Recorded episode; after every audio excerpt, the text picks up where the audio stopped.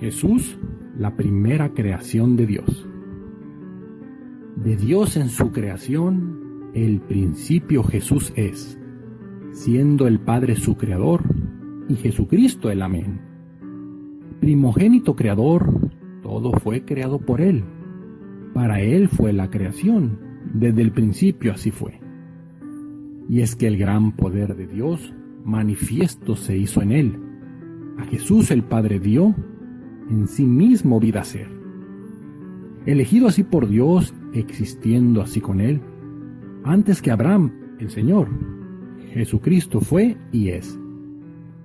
Y esa gloria junto al Padre nuestro Señor compartió, y con el Padre crearse al hombre por su amor.